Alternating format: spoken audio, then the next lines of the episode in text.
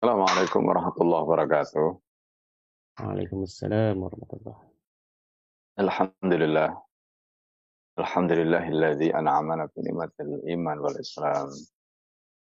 Alhamdulillahilladzi hadana li hadza ma kunna linahtadiya laula an hadana Allah. Asyhadu an la ilaha illallah wahdahu la syarika lah wa asyhadu anna Muhammadan abduhu wa rasuluhu la nabiyya ba'dah. رب اشرح لي صدري ويسر لي أمري واحسني يفقه قولي اللهم إنا أعوذ بك أن أذل وذل أذل وذل أو أظلم أو أظلم أو أجهل يجهل عليا Allah Subhanahu wa taala Alhamdulillah dengan izin dan pertolongan Allah di tengah musibah di tengah pandemi yang semakin hari semakin uh, mengkhawatirkan di tengah meningkatnya jumlah mereka yang terkena virus. Bahkan kemarin merupakan angka yang sangat fenomenal dicatat sebagai tingkat penularan dan kematian yang paling tinggi selama ini. Semoga Allah Subhanahu wa taala menjaga kita semua. Semoga Allah Subhanahu wa taala menyelamatkan kita semua dari berbagai macam uh, wabah, balak, dan musibah ini. Dan insya Allah dengan iman, dengan keyakinan kita kepada kodok dan qadar. Keyakinan kita kepada kodok dan qadar, baik dan buruknya itu semuanya dari Allah. Itu yang akan bisa menjadi modal besar kita, menjadi pondasi kita yang kokoh untuk menghadapi setiap ujian yang Allah taala berikan kepada kita. Karena itu pada kesempatan yang mulia ini kita akan melanjutkan bagian dari kajian Salahul Ummah fi Himmah. Tidak lain dalam rangka untuk senantiasa menguatkan iman kita, menguatkan keyakinan kita, menguatkan hati kita yang uh, hati kita sering bolak-balik kata sering molak-malik ya sering berubah-ubah dengan kajian-kajian seperti ini diharapkan kita senantiasa bisa menjaga, kita senantiasa bisa istiqamah. Dan ingat, di dalam Al-Quran Allah menyatakan, Innal ladina qalu rabbuna Allah sumastaqamu. Tatanazzalu alaihimul malaika alla takhafu wa la tahzanu. Wa abshiru bil jannati allati kuntum tu'atun, kata Allah. Jadi orang-orang yang mereka sudah menyatakan, Rabbuna Allah, innal ladina qalu rabbuna Allah sumastaqamu kemudian mereka istiqomah, maka tentu mereka menolong mereka. Itu sebagian mufassir mengatakan ayat ini konteksnya dengan setelah kematian. Malaikat akan datang menghampiri mereka. Dan malaikat mengatakan, Allah takhafu wa la tahzanu.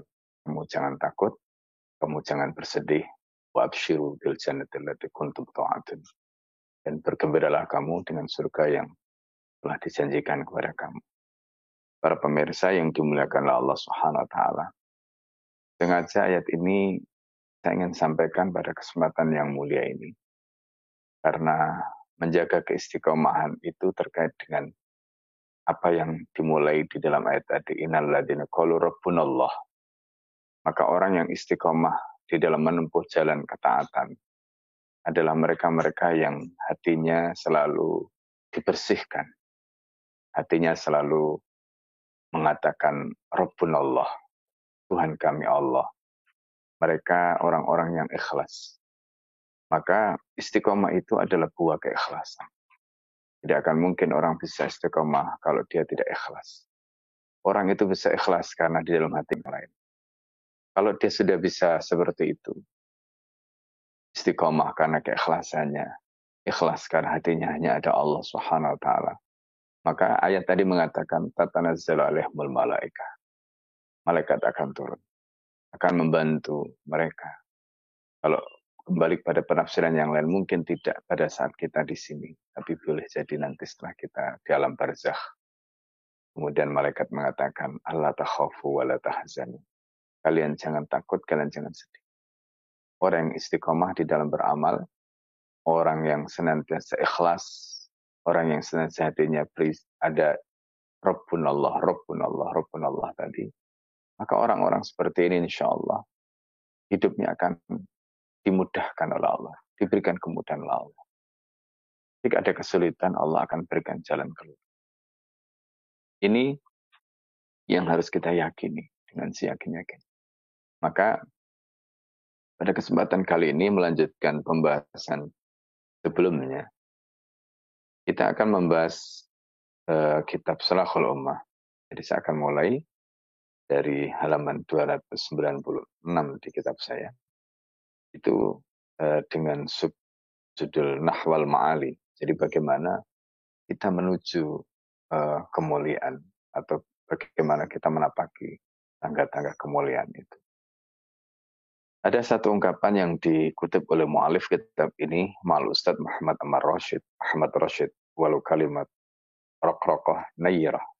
Jadi beliau, Ustadz Muhammad Ahmad Rashid ini, di dalam kalimatnya yang luar biasa, menyentuh.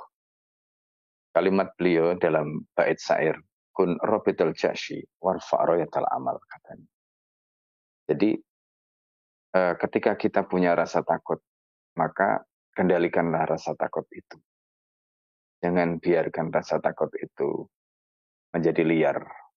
Kendalikanlah rasa takut itu. Warfa royatal amal. Dan angkat terus bendera harapan. Cita-cita, keinginan. Atau mungkin visi misi ke depan. Jadi jangan sampai kecemasan-kecemasan membuat kita sering kali kehilangan fokus pada apa yang menjadi harapan kita ke depan. Oleh karena itu, siapa pun kita yang menatap masa depan harus punya keyakinan kepada yang goib. Keyakinan pada yang goib itulah yang sebenarnya bisa mengendalikan rasa takut kita pada apa pun. Karena kita punya Allah. Karena kita punya tempat bersandar. Apalagi di tengah situasi yang tidak menentu seperti sekarang. Di mana kita menyaksikan bagaimana ujian terus-menerus mendera, bertubi-tubi, bukan saja pandemi, di sana juga ada masalah ekonomi. Belum lagi soal pendidikan dengan anak mengikuti proses pendidikan dengan melalui daring misalnya. Banyak problem yang kemudian dihadapi oleh orang tua. Problem bertumpuk-tumpuk. Masalah ekonomi, masalah pandemi, masalah mentalitas anak, orang tua. Belum lagi mungkin ibadahnya juga berkurang karena tidak bisa sholat jamaah di masjid. Mereka hanya melaksanakan sholat di rumah-rumah dengan segala keterbatasannya. Ada sesuatu yang hilang. Di tengah situasi seperti itu, kalau kita tidak kuat imannya, kalau kita tidak kuat keyakinan kita kepada yang mughayyab, yang gaib, bagaimana ciri orang yang bertakwa itu adalah alladzina yu'minuna bil ghaib, mengimani Allah Subhanahu wa taala dengan begitu kokoh mengimani kemahakuasaan Allah termasuk kemudian qada dan qadarnya Allah Subhanahu wa taala tadi.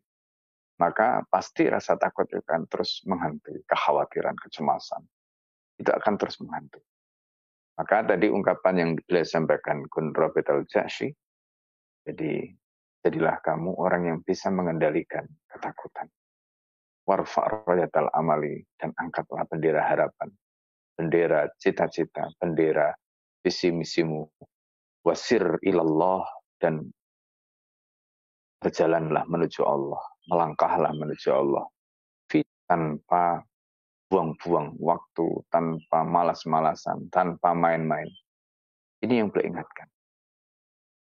Ini orang-orang yang memiliki hima aliyah, orang-orang memiliki idealisme yang tinggi. Dia selalu yakin dengan pertolongan Allah dalam kondisi apa pun, sesulit apa pun. Maka dia tidak punya rasa takut. Dia tidak punya rasa takut yang muncul dari naluri, entah itu gharizatul baqa, entah itu gharizatul maut. Kenapa? Karena dia punya gharizah naluri beragama. Yang naluri beragama itu mendekatkan dia kepada Allah. Dan ketika dia dekat dengan Allah, rasa takut yang muncul dari naluri-naluri yang lain tadi itu dia bisa kendalikan. Itu caranya. Kun robital jasi. Warfa royatal amal. Kata beliau. Bagaimana kita bisa irfa royatal amal? Kuncinya tadi. Ikatkan hati kita kepada Allah. Ketika hati kita terus terikat dengan Allah, Allah kita besarkan, Allah kita agungkan, Allah kita muliakan. Maka ujian, musibah, dan berbagai macam kesulitan kita kecil. Karena kita punya Allah yang maha. Ketika kita punya kesulitan, seperti firman Allah di dalam Al-Quran. Kalau orang itu bertakwa kepada Allah, Allah pasti akan berikan cara. Allah akan berikan makhraj. Itu janjinya Allah. Maka kuncinya adalah tadi itu wasir ilallahi bil jiddi. Ya. Jadi melangkahlah kepada Allah fijitin dengan sungguh-sungguh bila hazal, jangan main-main. Ketika kita beribadah, ketika kita pikir, ketika kita munajat, ketika kita membersihkan hati kita. Seperti ungkapan dalam Al-Quran tadi, Innalladzina qalu rabbunallah kamu. Bagaimana bisa istiqomah? Maka bersihkan hati kita supaya ikhlas. Dan ciri orang yang ikhlas itu di antaranya adalah amalnya bisa dawam, bisa terus menerus, bisa istiqomah. Dan salah satu ciri keistiqoman tadi itu juga disebutkan di dalam kitab yang kata Al-Hafidh Ibn Jauzi di dalam kitabnya yang beliau sebutkan menggunakan ungkapan al-hasanatu badal hasanah, sawabul hasanah. Sayyatu bada sayyah, ikobus sayyah, kata beliau. Jadi kebaikan setelah kebaikan. Maksudnya apa? Orang itu istiqomah melakukan kebaikan. Maka kebaikan-kebaikan yang dilakukan setelahnya itu adalah merupakan sawabul hasanah. Adalah pahala bagi kebaikan sebelumnya. Jadi kalau kita ingin tahu amal kita diterima atau tidak, lihatlah istiqomah atau tidak. Ketika kita istiqomah dalam melakukan amal itu insya Allah amal kita sebelumnya diterima oleh Allah. Tapi bagaimana caranya supaya bisa istiqomah? Tadi kuncinya adalah ikhlas. Lalu bagaimana supaya kita bisa ikhlas tadi? Selalu benamkan. Rabbunallah, Rabbunallah, Rabbunallah. Inilah kuncinya. Wa in sya'arta binaksin fika ta'arifu bahut rohaka bil Qur'ani waktamil kata beliau. Kalau kamu merasa berkurang, merasa ada yang turun, merasa ada yang katakanlah kurang dalam dirimu, maka ta'arifu kenalilah kekurangan itu. Fahud rohaka bil Qur'ani waktamil. Atau bisa juga fahud rohaka bil Qur'ani waktamil. Jadi maka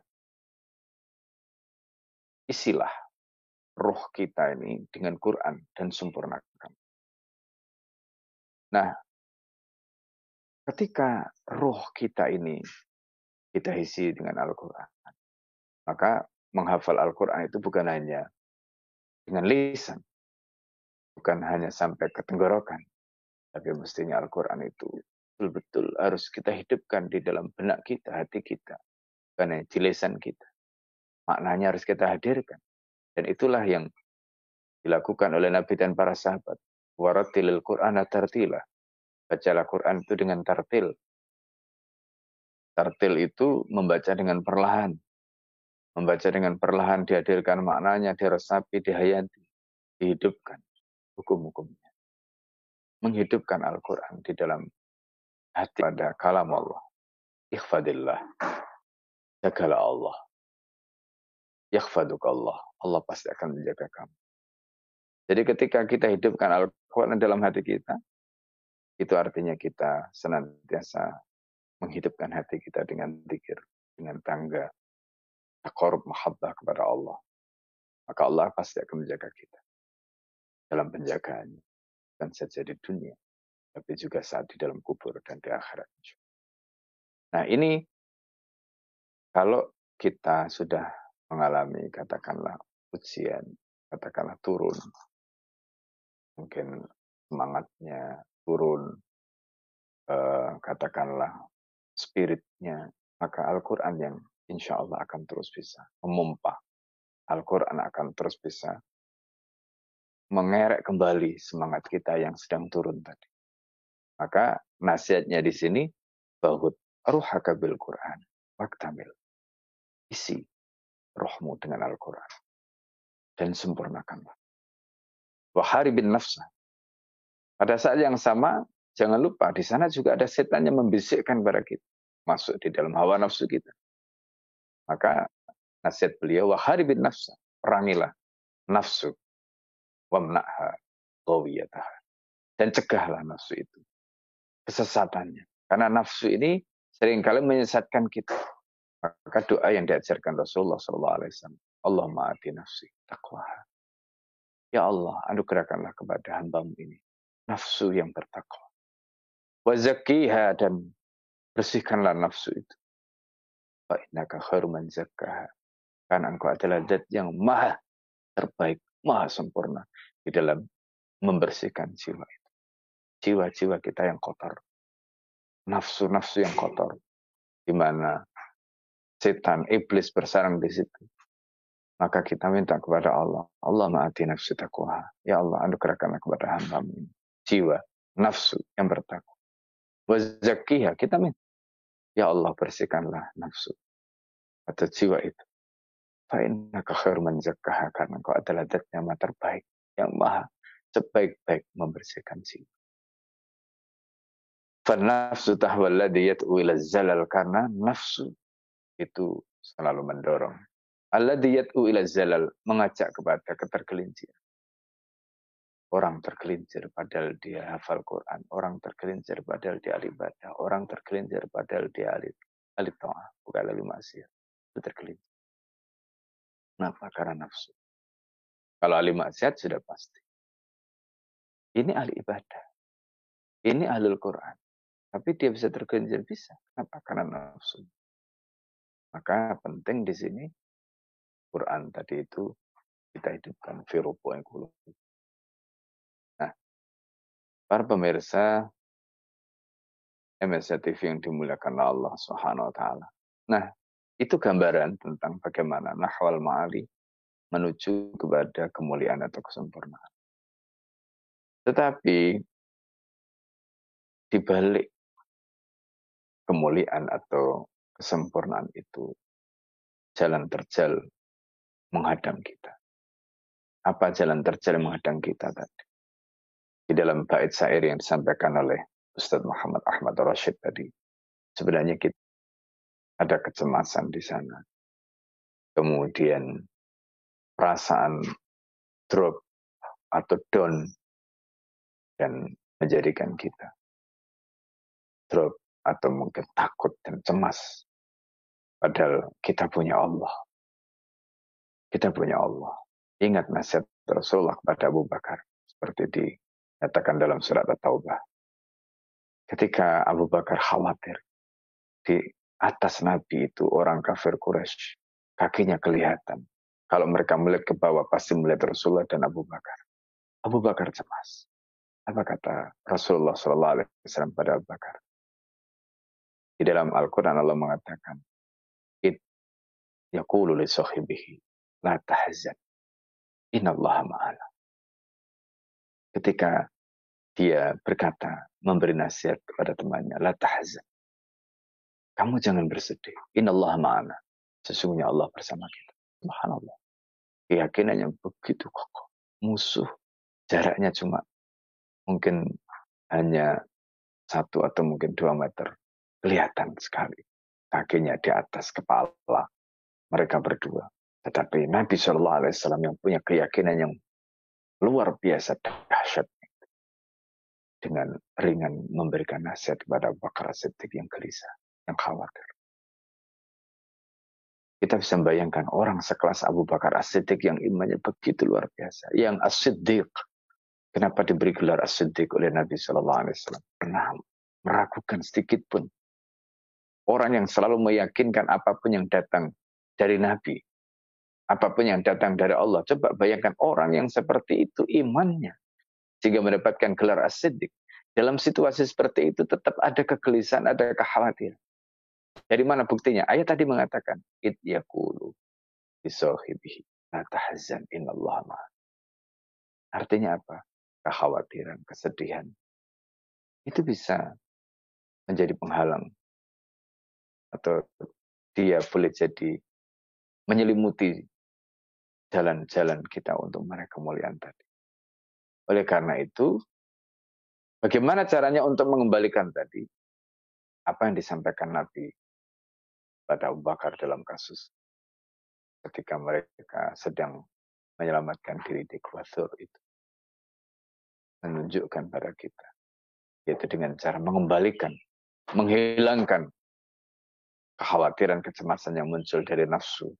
Kekhawatiran dan kecemasan yang muncul dari gharizatul baqa. Karena takut ditangkap, takut dan semesta dan sebagainya tadi. Kembalikan kepada Allah. La tahzan innallaha ma'ana.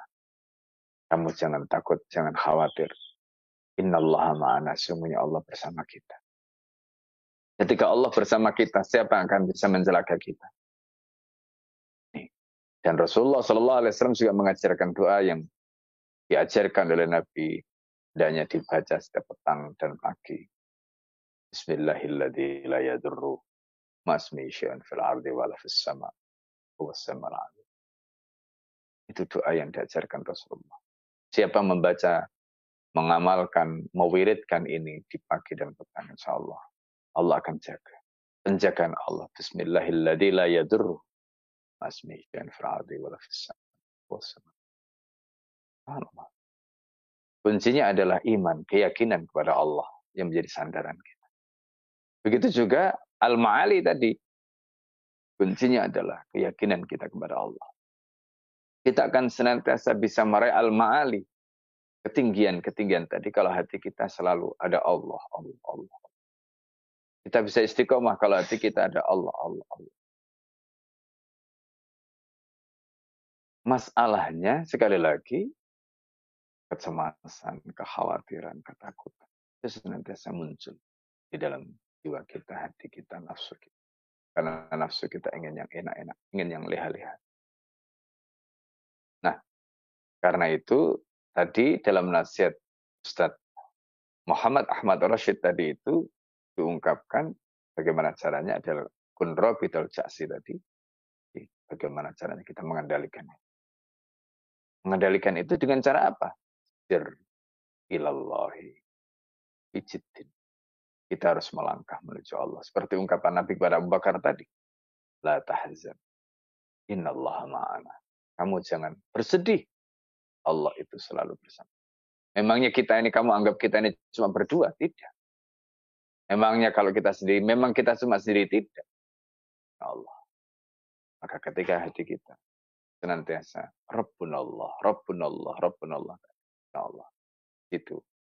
Kita akan memiliki kekuatan yang dahsyat. Kita akan memiliki kekuatan yang luar biasa. Nah, nafsu itu ada di dalam diri kita. Nafsu itu tidak muncul dengan sendirinya.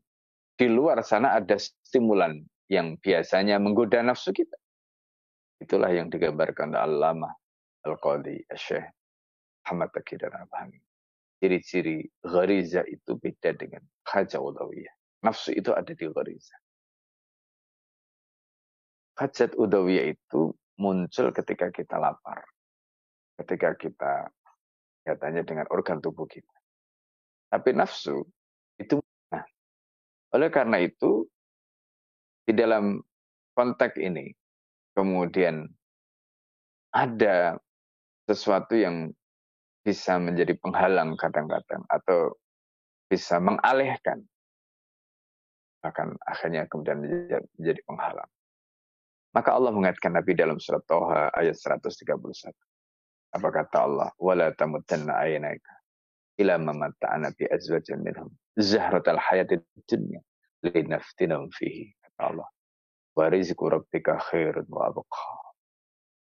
Kamu, kata Allah, la jangan sekali-kali. Aynaika, mata kamu terbelalak, mata kamu terpesona, mata kamu. Ini Allah ingatkan pada Nabi. Kita sering kali silau silau karena melihat kemewahan, silau karena melihat orang melihat kemewahan, orang melihat kebesaran, orang melihat kehebatan, orang lain silau. Maka muncul kemudian ain yang membuat orang itu menjadi hasad. Tidak terima orang lain mendapatkan kenikmatan. Ini karena tadi matanya terbelalak. Ya. Nah, di situ Allah ingatkan kepada Nabi, azwaj minhum zahratal hadid Jadi apa yang Allah berikan kenikmatan ya. Ada azwat di antara mereka. Kemudian itu semuanya sebagai zahratul habibnya, sebagai bunga-bunga kehidupan dunia. Kata Allah, linaftinahum fihi. Untuk menguji. Kami ingin uji mereka dengan itu. Warizku rabbika khairun wa abqa. Sementara rizki Tuhan itu khairun lebih baik. Wa abqa. Dan lebih abadi. Konteks ini terkait dengan konteks orang kafir. Orang kafir saat ini coba kita perhatikan. Orang-orang non-muslim saya coba kita perhatikan. Bagaimana mereka menguasai dunia hari ini. Bagaimana kekayaan mereka. Siapa mereka-mereka yang terkaya di dunia bukan orang Islam.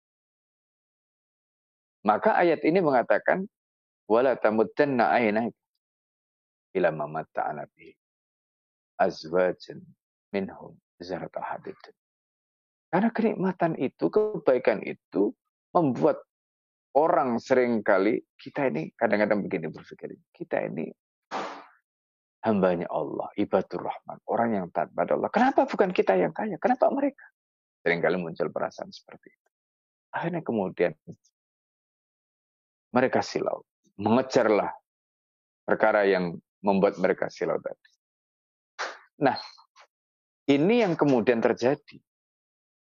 Padahal ini adalah bagian ya, bagian dari ujian yang Allah katakan linaftinahum. Ya linaftinahum fihi. Kami ingin menguji mereka kata Allah Subhanahu wa taala. Ya. Jadi di situ Allah menyatakan azwaj minhum tadi itu pasangan-pasangan dari mereka para mufasir menjelaskan asnafan minal kufrati wal fisqah. Jadi apa namanya berbagai macam kefasikan berbagai macam kekufuran di kalangan mereka tadi itu. Karena seperti kita lihat hari ini, kenapa ya orang non-muslim itu mereka lebih kaya, mereka lebih ini daripada kita.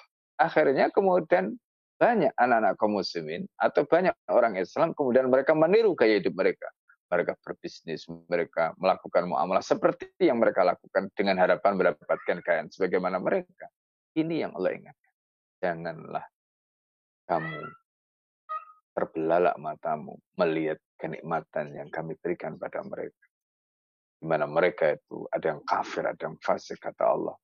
Zahratul hadid itu sebagai bunga-bunga kehidupan. Mobilnya mewah, rumahnya mewah, ininya mewah. Silau. Nah, nafsu kemudian bangkit karena ghoriza, ghorizatul baqa, ghoriza yang ingin menunjukkan eksistensinya, ingin menunjukkan bahwa dia tidak kalah. Kadang-kadang setan luar biasa pandainya membungkus berbagai macam tipuan tadi itu dengan dalil dengan hujah. Para pemirsa yang dimulakan Allah. Karena itu di sini disebutkan walaqad syaddadal muttaquna fi wujudi ghadil basari an abniyatil tulama wa udatil fusqah fi malabisi mawarakibihim. Orang-orang yang bertakwa itu betul-betul keras mereka apa? Fiwujubi ghadil basar. Jadi kalau ada kemewahan itu hendaknya menundukkan pandangan nggak bisa dilihat. Kenapa nggak bisa dilihat? Karena dari mata kemudian masuk ke hati orang kemudian mikir. Pengen jadi seperti itu, pengen punya seperti itu. An abnatidulama. Jadi dari bangunan-bangunan, kemegahan-kemegahan orang-orang yang dolim. Dan bagaimana logistiknya orang-orang fasik tadi yang begitu wah. Fi malabisim mamarokibim. Pakaian mereka, tunggangan mereka. Ya. Sampai Al-Hasan mengatakan la tanduru ila taktakati hamalizil fuskati. Ini nasihat Al-Hasan. Kalian jangan melihat taktakoh hamalizil fuskati. Jadi orang fasik itu kalau punya kendaraan, punya tunggangan, tunggangannya dia zaman dulu itu mereka naik kuda, mereka naik unta, untanya, kudanya dia begitu rupa.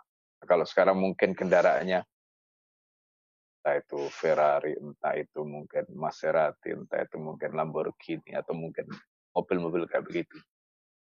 Kata Al Hasan apa? La tanduru ila taktakati hamalizil usqa. Mereka itu orang fasik. Kamu jangan melihat tunggangan mereka, kamu jangan melihat perhiasan mereka, kamu jangan lihat kemewahan mereka. Mereka itu orang fasik, kata Al Hasan. Walakin undur kaifa yaluhu dulil ma'siyah min Tapi coba lihatlah bagaimana kemudian hinanya kemaksiatan dari itu tadi, dari mereka itu.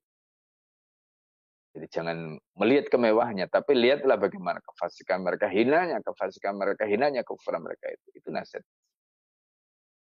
Coba bayangkan mereka berfoya-foya, masuk ke diskotik, bukem, macam kena narkoba, ini itu dan sebagainya. Lihatlah itu. Kemudian akhirnya mereka karena gaya hidupnya begitu akhirnya ketika mereka menjadi pejabat korupsi mereka semua lihatlah itu. Jangan melihat kemewahan yang membuat orang kemudian silau. Gaya hidup. Gaya hidup. Seringkali membuat orang silau. Nah, ini. Kalau hatinya tidak ada Allah Allah Allah karena itu para pemirsa yang dimulakanlah Allah dilanjutkan penjelasan beliau ini beliau mengatakan dhahira wa di khatima wa idil khayat. Jadi ini adalah penjelasan yang real yang nyata tentang nasihat kehidupan. Jadi wallati la yalkhuduha ghairu muslim yasunu nafsahu. Sesuatu yang tidak pernah diperhatikan oleh orang non muslim. Bagaimana mereka bisa menjaga dirinya? Karena orang muslim, orang non muslim, mereka memandang dunia itu adalah surga bagi mereka. Dalam hadis disebutkan ad-dunya sijnul mu'min wa jannatul kafir. Dunia itu adalah penjara bagi orang mukmin dan surga bagi orang kafir. Maka mereka tidak pernah berpikir bagaimana mereka menjaga diri mereka. Ya. Wa wa tumayyizuna. Dan itu membedakan kita dengan mereka. Jadi kalau kita memandang itu sebagai perkara yang berat, karena itu adalah terkait dengan kemaksiatan. Tapi bagi mereka, itu adalah perkara kemewahan bagi mereka itu enteng. Karena itulah mereka kejar. Makanya Allah mengatakan, Inna ha'ula ajil. Orang-orang kafir itu. Orang-orang ahli maksiat itu. Fasik itu. Yuhibbunal ajil. Mereka itu mencintai sesuatu yang segera. Apa maksudnya? Kehidupan dunia ini. Karena itu yang tampak. Akhirat nggak tampak. Kehidupan setelah kematian nggak tahu. Maka apa kata Allah? Wa yadaruna wara'ahum yaman sakit. Mereka melupakan, mereka meninggalkan, mereka melalaikan. Di belakang mereka ada yauman sakila, ada hari yang berat. Apa hari yang berat itu? Hari yang berat itu adalah hari ketika mereka harus bertanggung jawab, mempertanggungjawabkan seluruh amal, seluruh hidup mereka, seluruh waktu mereka, seluruh harta mereka, seluruh yang mereka dapatkan dari Allah Subhanahu wa taala pada saat mereka Wayadaruna warahum yaman Gimana tidak Para pemirsa yang dimuliakan. Satu hari di sisi Allah. Ka'alfi sanatin mimma ta'udun, kata Allah. Seperti seribu tahun dalam hitungan kamu. Masya Allah. Bagaimana beratnya hisab kita dari Allah. Itu yang membuat kita yang punya keimanan kepada hari akhir. Kita tidak berani berbuat zalim. Kita tidak berani berbuat yang lain selain ketaatan pada Allah. Karena kita tahu di sana ada yaman sakila. Ada hari yang berat. Hisab di hadapan Allah. Akan ditanya oleh Allah semua. Kita diberi umur, kita pakai apa? Kita diberi harta, kita pakai apa? Dari mana kita dapatkan? Kita diberi ilmu, kita gunakan untuk apa yang kita. Inilah Yaman Sakit, hari yang berat. Para pemirsa, MSA TV yang dimulakan Allah Subhanahu taala. Orang kafir tidak akan memikirkan begitu. Orang fasik, ahli maksiat nggak akan mikir begitu. Maka Al-Quran tadi mengatakan, Inna ha'ula yuhibbunal ajil. Wa yadaruna wara'ahum yaman sakit. Nah, oleh karena itu, Para pemirsa yang dimulakan Allah. Orang yang taat itta'i rabbi al-abid yasmu nahwal ma'ali innama nuridu an nu'idaka billahi minal ghafla warukun ila zardil hadid. Orang yang taat pada Tuhannya, orang yang ahli maka dia yasmu nahwal ma'ali. Dia akan terus berusaha mendaki, meraih kemuliaan, meraih yang tinggi tadi. Nah karena itu Inna nuridu an nu'idaka billahi minal ghaflar rukun kata beliau. Kami ingin mengembalikan Anda. Kami ingin melin kami ingin menjadikan Anda berlindung kepada Allah dari apa? Dari ghaflah, kelalaian, akibat dunia tadi. Dalam surat Fatir Allah mengatakan, Ya ayuhan nas, inna wa'tallahi haqq, wala taghurrannakum Wahai manusia, inna wa'tallahi haqq. Sesungguhnya janji Allah itu pasti, janji Allah itu benar. Wala taghurrannakum al dunia, janganlah kalian me, janganlah kalian tertipu dengan kehidupan dunia. Ini yang harus kita pahami, ini yang harus kita yakin. Jadi ketika kita tertipu dengan kehidupan dunia ini menjadikan kita ghaflah. Kemudian rukun ila zuhratil hati Kita akhirnya tunduk, akhirnya ingin condong kepada bunga-bunga kehidupan dunia tadi. Wa nahnu alladhi syaja'naka ala an tasfiqa wa tusaitir ala khissatil Islam. Karena itu kami ingin memotivasi Anda, mendorong Anda untuk memegang, mendapatkan bagian Islam, baik itu di pasar-pasar, di mana-mana, di sawah-sawah, di masonik, di apa namanya pabrik-pabrik. Walakin liyakunal malfiatika itu bukan berarti kemudian kita melarang Anda untuk menjadi orang kaya, tidak. Tapi harta itu cukuplah di dalam tangan kita, di tangan kita, di genggaman kita, la fikolbika, bukan di dalam hati kita, bukan di hati Anda. Itu. Nah ini yang harus kita pahami. Karena itu seperti kita lihat bagaimana Imam Syafi'i kemudian akhirnya menjadi kaya, Imam Malik, Imam Al-Hasan Asyabani, muridnya Imam Hanifah juga demikian. Mereka memiliki kekayaan dan mereka menjadi kaya bukan karena kekayaan itu sendiri. Bukan karena mereka ingin ingin menjadikan kekayaan itu ada dalam hatinya tidak. Tetapi kekayaan itu ketika ada di tangan orang-orang mukmin, ada di tangan orang-orang soleh, kekayaan itu digunakan sebagaimana Allah titipkan kepada mereka. Wa anfiku mimma jalakum mustakhlafina fi kata Allah. Gitulah yang selalu mereka tanamkan di dalam jiwa mereka. Mereka menggunakan, mereka mendermakan, mereka membelanjakan, mereka menggunakan itu. Sebagaimana Allah amanahkan harta itu kepada mereka di jalan Allah Subhanahu wa taala. Kalau kita melihat bagaimana para sahabat Nabi, mereka yang memiliki kekayaan yang luar biasa. Hartanya itu betul-betul mereka gunakan di jalan Allah. Lihat kisah Terman bin yang infaknya untuk jihad. Sebutkan sampai 40 ribu dinar. Nilainya lebih dari 400-an miliar diinfakkan di jalan Allah Subhanahu wa taala untuk berjihad.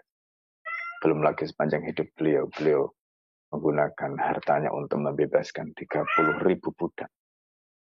Belum lagi beliau juga menjamin kehidupan istri-istri Nabi setelah Rasulullah wafat.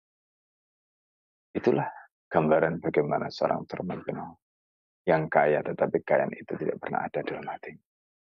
Ketika beliau memakan makanan yang nikmat, makanan yang lezat bersama sahabatnya, beliau selalu menangis.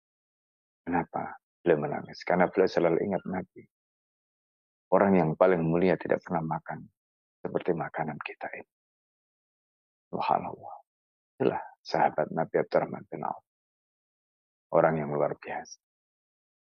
Para pemirsa yang dimuliakan Allah. Jadi, apa yang menghalangi kita meraih kemuliaan? Yang menghalangi kita meraih kemuliaan yang paling besar itu adalah nafsu kita. Nafsu yang bisa memalingkan kita. Nafsu yang bisa menarik dan menyeret kita. Yang menjadikan kita ketika mendaki boleh jadi turun kembali ketika kita mungkin sudah sampai dan mungkin tidak pernah kita bisa sampai karena selalu untuk meraih kemuliaan itu jalannya penuh dengan onak dan duri. Maka perang kita melawan nafsu seperti ungkapan tadi wahari bin nafsa wa Kita harus terus perangi nafsu. Kita halangi nafsu kejahatan dan kesesatannya tadi. Nafsu tahwalladhi yad'u ila. Karena nafsu ini yang membuat kita terkejut. Nafsu membuat orang alim boleh jadi dia sombong. Nafsu membuat orang yang ahli ibadah, kemudian dia bisa berubah. Karena itu nafsu. Orang tergiur dengan jabatan, akhirnya dia dihinakan. Orang tergiur dengan kekayaan, akhirnya dia dihinakan. Orang tergiur dengan mungkin kecantikan, akhirnya dia dihinakan. Ini semuanya nafsu. Oleh karena itu, jalan terjal menuju kemuliaan tadi selalu dipenuhi dengan onak dan duri. Dan ketika kita sudah tahu apa yang harus kita lakukan, apa yang harus kita jaga, maka insya Allah kita senantiasa istiqomah. Intinya seperti dalam Al-Quran tadi. Innal ladina qalu. Hati kita harus selalu diisi dengan Allah. Rabbuna Allah, Rabbuna Allah, Rabbuna Allah. Itulah insya Allah yang akan bisa menjadikan kita terus melangkah dan akhirnya menjadikan kita bisa selalu istiqomah di dalam kemuliaan tadi. Ada kisah yang menarik terkait dengan Nabi Yusuf alaihissalam dengan Nabi Yakub. Ketika Nabi Yusuf alaihissalam sudah menjadi raja di Mesir, informasi itu disampaikan kepada Yakub alaihissalam. Apa jawaban Yakub ketika beliau bertanya kepada orang memberitahukan informasi itu. Lama Sa'al al-Bashir, kaifa Yusuf? Qala huwa malikum Ketika Basir bertanya, bagaimana Yusuf? Qala huwa malikum Mesir. Dia sudah menjadi raja Mesir. Faqala asna fil mulki. Lalu apa yang aku bisa lakukan dengan kerajaan? Katanya. Ala ayyidinin taraktuhu agama apa yang aku wariskan kepadanya? Qala ala dinil Islam. Katanya dia uh, menganut atau dia berpegang teguh kepada agama. Lalu apa katanya? Al anta ni'amah. Hari ini sempurna langit. Tidak penting menjadi raja. Bukan raja, bukan itu bukan kemuliaan. Tapi kemuliaan itu ada pada Islam. Ketika beliau mendapatkan informasi bahwa putranya berpegang teguh kepada Islam, berpegang teguh kepada agama yang hak. Maka itu yang menjadi harapan orang tua. Dan itu yang menjadi sumber dari ma'ali tadi, kemuliaan tadi.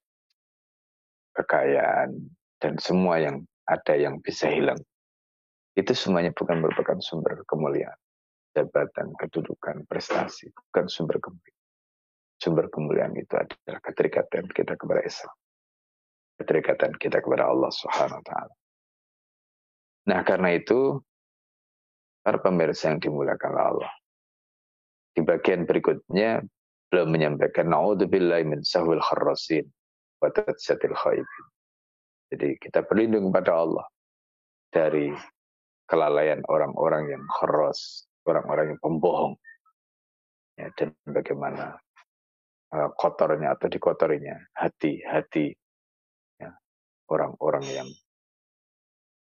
uh, mereka kalah, mereka hina, mereka gagal dalam hidupnya. Fida awatin li uluwi khawful hubuti nurat itu kalau ta'ala. Ketika kita menyeru kepada kemuliaan, ketinggian, ada khawful hubut, ada kekhawatiran untuk jatuh, untuk turun kembali, seperti yang tadi sudah disampaikan. Karena jalan untuk meraih kemuliaan itu dipenuhi onak dan duri. Tidak mulus. Tidak selalu bisa menanjak terus. Karena setan tidak pernah berhenti. Iblis tidak pernah berhenti. Mereka terus berusaha menarik kaki kita. Maka beliau menyatakan nurat itu Allah Ta'ala. Kami selalu ulang-ulang firman Allah Ta'ala. Apa? Dalam surat Ad-Dariyat ayat 10 sampai 11 Allah menyatakan kutilal kharrasun. Celakalah para pembohong itu. Alladzina hum fi ghamratin tahun.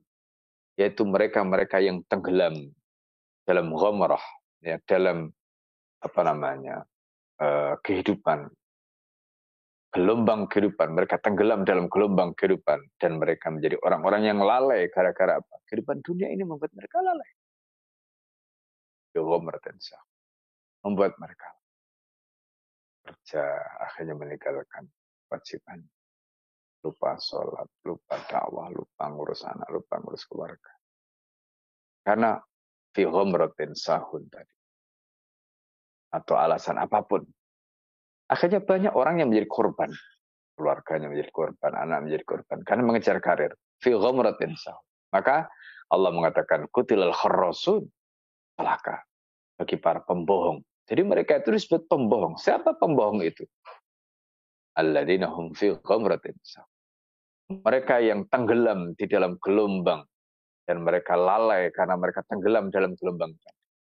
Karena asik dengan karena asik dengan dunianya, asik dengan jabatannya, mereka lalai. Lalai dari apa? Di sini disebutkan aisahuna an amril akhirah. Mereka lalai dari urusan akhirat. Maka mereka sanggup melakukan apa pun demi mempertahankan dunianya. Ini orang-orang yang khorosun, para pembohong. Dan akhirnya apa? Mereka memang betul sanggup melakukan kebohongan apa pun. Untuk mendapatkan kedudukan apa pun mereka. Karena mereka sudah tenggelam, sudah asik dalam kenikmatan dunia yang sebenarnya tidak seberapa dunia yang fana itu. Wong fi anha. Jadi mereka tenggelam sehingga mereka meninggalkan akhirat. Fima yaghmuru qulubuhum min hubbid dunya wa mata'i. Jadi hati mereka itu tenggelam oleh cinta kepada dunia, cinta kepada harta, cinta kepada jabatan, kedudukan, sehingga sanggup melakukan kedoliman apa pun. Kalau perlu membunuh, membunuh. Kalau perlu menindas, menindas. Kalau perlu. Ini karena fi sahun tadi itu. Sahun an amril akhirah. Mereka lalai dengan urusan akhirat. Wa makhulikulau. Padahal mereka diciptakan untuk dunia. Itu mereka justru diciptakan untuk akhirat. Dan ingat dunia itu dari kata dana ya. Ya denu. Dunia itu adalah bisa juga daniyah yang artinya kehinaan. Tidak ada yang semulia-mulia, sehebat-hebatnya, seindah-indahnya, bagus-bagusnya. Dia tidak akan bisa menandingi akhirat. Nah ini. Maka Allah mengatakan pada Nabi, walal akhiratu khairun laka minat walal akhiratu khairun laka minal ula. Al ula bimana dunia. Akhirat itu lebih baik daripada yang pertama, yaitu dunia. Wahada yushabbi qawlu ta'ala wala tuti man aghfalna qalbu an dzikrina wattaba wa kana amru furuta. Kamu jangan mentaati man aghfalna qalbahu, orang yang kami jadikan hatinya lalai.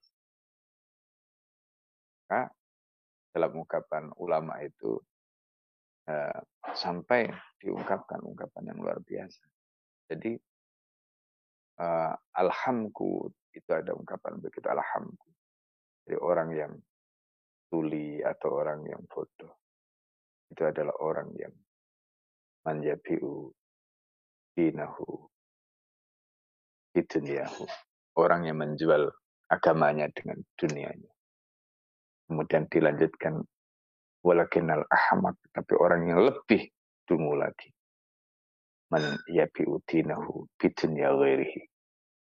Adalah orang yang menjual dinnya, agamanya untuk dunia orang lain. Artinya dia tidak mendapatkan itu. Dia menjual agamanya untuk kedudukan orang lain. Artinya bukan dia mendapatkan itu. Maka ini disebut oleh ulama tadi itu dengan ahmak.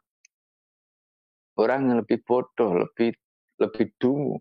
Kalau orang dungu adalah orang yang menjual dunianya untuk menjual agamanya untuk dunianya. Sedangkan orang yang lebih dungu atau paling dungu di situ adalah orang yang sanggup menjual agamanya untuk dunia orang lain.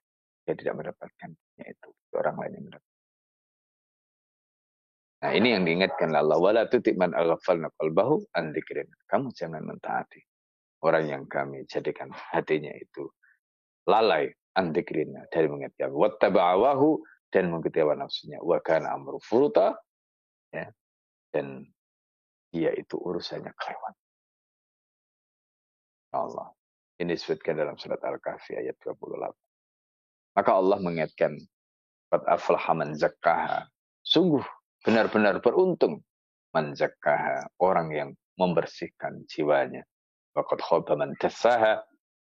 Dan sungguh merugi, sungguh malang, sungguh gagal man dassaha. Orang yang mengotori jiwa. Nah inilah yang digambarkan tadi dalam surat Asy-Syams ayat 9 dan 10.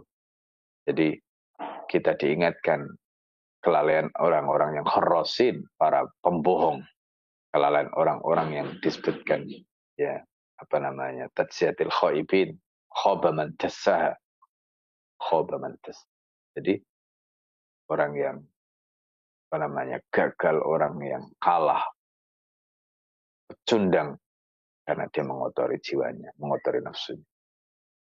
Nah, apa makna zakah? Dijelaskan di sini oleh Ibnu Qayyim, Masya Allah. Beliau menjelaskan dengan makna yang luar biasa. Supaya kita bisa marahin. Qad aflah man kabbaroha wa alaha bi ta'atillah wa adharoha. Yang dimaksud dengan aflahaman zakah telah beruntunglah orang yang membersihkan jiwanya. Apa maksudnya zakah itu? Man kabbaroha wa alaha. Orang yang meninggikan, Orang yang mengagungkan. Bagaimana mengagungkan jiwa, meninggikan jiwanya itu? Bita'atillah. Dengan menggunakan jiwa itu. Taat pada Allah. Wa adharoha. Waqad khasira man akhfaha wa haqqarha wa saghara. Jadi orang yang tadi mengotori jiwanya, itu adalah orang yang merugi. Siapa dia? Akhfaha wa haqqarha. Orang yang menghinakan, orang yang mengerdilkan jiwanya itu. Dengan apa? Maksiat kepada Allah orang yang maksiat kepada Allah. Itu berarti orang yang mengotori jiwanya. Orang yang merdilkan. Dan ini termasuk yang bisa menghalangi mendapatkan ma'ali tadi. Kemuliaan-kemuliaan tadi. Kayak ayat tadi mengatakan. Qad zakah. Karena zakah itu adalah jalan untuk meraih kemuliaan. Sedangkan khobaman dasaha. Karena dasa itu akan mengantarkan pada khaib. Akan mengantarkan pada khoba, khosir, kerugian, kekalahan. Jadikan dia menjadi pecundang. Kenapa bisa begitu? Karena maksiat yang menjadi agenda hariannya. Maksiat yang menjadi catatan amalnya setiap hari.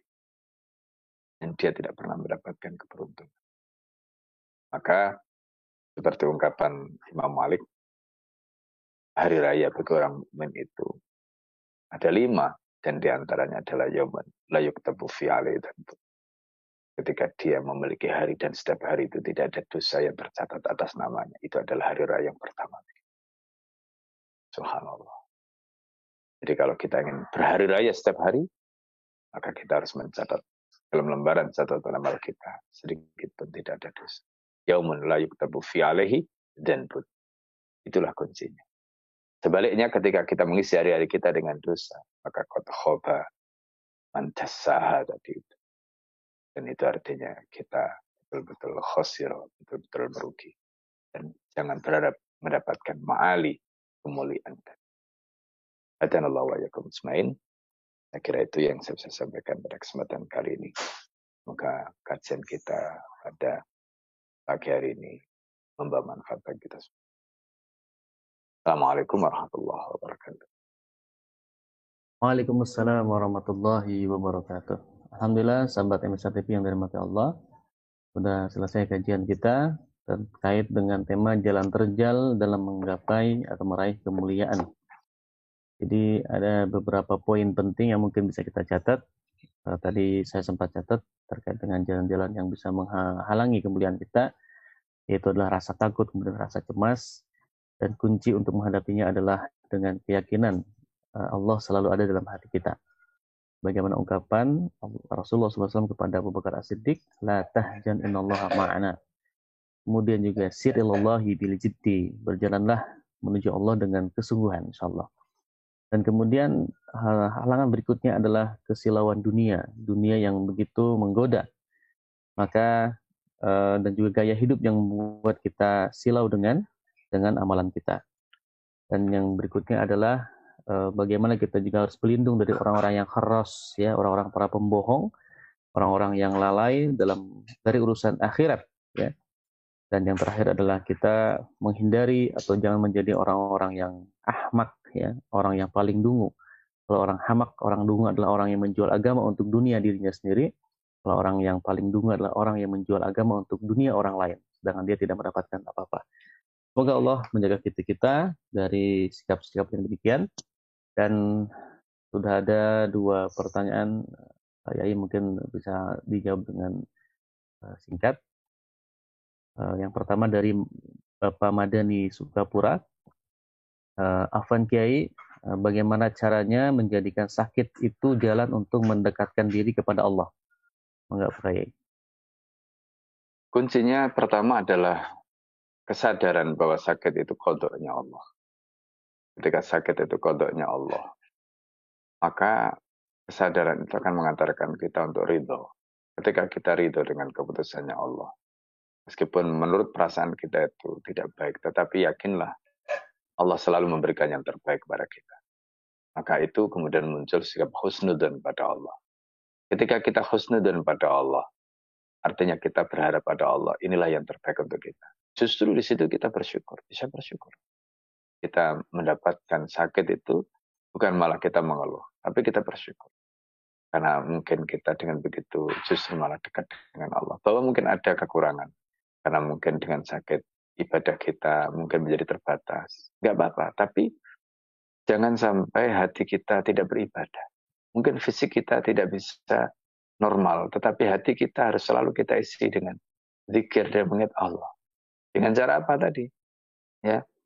Eh, ketika orang itu sakit, kemudian kenapa diperintahkan mengucapkan kalimat istirja innalillah wa inna ilaihi rajiun bukan mati saja. Itu karena dia ingin mengembalikan semuanya kepada Allah. Innalillahi wa inna ilaihi rajiun. Nah, ini penting. Jadi kesadaran bahwa sakit itu kodenya Allah. Karena itu bukan buatan kita. Kemudian ketika kita yakin kodanya Allah, pasti ini yang terbaik yang Allah berikan. Kita rela, kemudian kita husnudan. Dan insya Allah dengan cara seperti itu, kita selalu positive thinking pada Allah. Yang muncul adalah rasa syukur. Ketika muncul rasa syukur kepada Allah, maka ibadah itu insya Allah tidak akan berkurang. Meskipun mungkin dari segi fisik, ya kita tidak bisa menjalankan sebagaimana biasanya. Tapi hati kita selalu berkumur dengan ketaatan. Insya Allah, Allah akan berikan itu jadikan itu sebagai kebaikan. Itu saya kira. Baik, Alhamdulillah yakin dengan kepada Allah dan hati selalu beribadah. Kemudian yang kedua dari Nisa Subagio. Assalamualaikum Pak Kiai. Apabila kita sudah bisa istiqomah dalam ibadah, hanya kadang masih muncul rasa bangga diri. Bagaimana menjaga hati untuk tidak berbangga diri? Syukran. Bangga diri itu bagian dari ujub. Jadi ada di dalam konteks hadis Nabi Shallallahu Alaihi Wasallam ada yang disebut dengan al-kibr, sombong, dan yang kedua itu ujub. Sebenarnya ada perbedaan antara al-kibr, sombong, dengan ujub itu berbeda. Eh, meskipun dua-duanya itu terkait dengan ada semacam kebanggaan di dalam dirinya. Tetapi kalau ujub itu dia membanggakan apa yang ada di dalam dirinya, membanggakan apa yang ada di dalam uh, katakanlah dia punya kemampuan, punya kelebihan. Tapi tidak sampai menghina, melecehkan orang lain. Nah begitu sudah sampai menghina atau melecehkan orang lain, itu sudah masuk kibir, masuk sombong. Jadi, tapi dua-duanya itu sama-sama dosa, nggak boleh. Hukumnya haram. Baik itu kibir maupun ujub, itu sama-sama haram. Nah, bagaimana caranya? Maka caranya harus dengan banyak mengingat Allah istighfar. Jadi begitu muncul astagfirullahaladzim. Karena ini uh, kiber dan ujub ini eh, sama-sama uh, tidak baik. Ya, siapa pun yang memiliki sifat kiber itu tidak baik. Mau ulama, mau siapa pun. Nah, karena itu yang menarik adalah sami wal mutakalik. Ketika belum memberikan solusi, bagaimana caranya menghilangkan kiber dan ujub terutama bagi orang yang punya ilmu, bagi orang punya dengan mengembalikan pada Allah. Bahwa semuanya ini bukan milik kita, semuanya bukan karena kita, semuanya karena Allah. Kehebatan-kehebatan itu bukan karena kita, semuanya karena Allah. Itulah cara satu-satunya yang akan bisa menyadarkan kita. Ya. Dan itu setan memang. Setan selalu terus-menerus memprovokasi kita agar kita bangga, kita muncul kiper, kita muncul ujub tadi itu. Tapi ketika kita sudah mengembalikan pada Allah, Allah ini bukan kita. Pada Allah, Allah. Terus begitu. Dan ini harus kita sampaikan. Kadang-kadang mungkin di dalam hati kita ada masih ada perasaan gitu. Makanya harus dituntun dengan lesan kita. Selalu harus kita sampaikan. Ini semuanya karena Allah, bukan karena kita. Supaya apa? Hati kita ketarik. Gitu. Ketika kita ungkapkan itu secara lesan, oh ini karena Allah. Ya ini karena Allah. Fadl min Allah. Makanya dalam ayatnya kan, ada min fadli rabbi. Ini anugerah Allah, bukan karena kita. Gitu. Tujuannya apa? Supaya menarik hati kita. Nah, itu namanya talafut. Talafut. Jadi melafalkan. Nah, tujuannya adalah ya jurul qalb. Jadi supaya hatinya itu ketarik. Makanya Imam Nawawi mengajarkan niat dengan talafut itu kan tujuannya ya jurul qalb supaya hatinya ditarik. Itu, itu namanya talafut niat itu. Nah, jadi kita juga begitu. Ketika misalnya hati kita ada ucap, ada kiber itu, selalulah bersihkan dengan cara semuanya ini fadlu minallah wa ni'mah gitu supaya hati kita ketarik dan kemudian hilang karena kita kembalikan semuanya itu barang itu cara saya itu. Alhamdulillah uh, sudah terjawab pertanyaan dua pertanyaan dari sahabat M TV yang dirahmati Allah. Dan alhamdulillah sudah usai kajian kita pada hari ini karena sudah pukul 6 lewat 12 waktu Indonesia Barat. Insya Allah kajian kita akan memberikan semangat baru untuk menghadapi hidup dan menjaga atau menata hati kita agar selalu taat kepada Allah dan selalu yakin bahwa Allah Subhanahu wa taala memberikan segala keridoan dan juga kemuliaan bagi orang-orang yang berusaha untuk menggapainya dan selalu taat kepada Allah Subhanahu wa taala. Baik, eh, Pak Kiai mungkin untuk kajian kita kali ini bisa ditutup dengan eh, pesan-pesan penting untuk kajian hari ini kemudian ditutup dengan doa pada Pak Kiai Fatul Maskur. Kuncinya untuk bisa mendapatkan al-ma'ali, kemuliaan tadi harus istiqomah. Istiqomah itu hanya bisa kita dapatkan dengan keikhlasan. Dan keikhlasan itu hanya bisa kita dapatkan kalau hati kita bersih. Hanya ada Allah.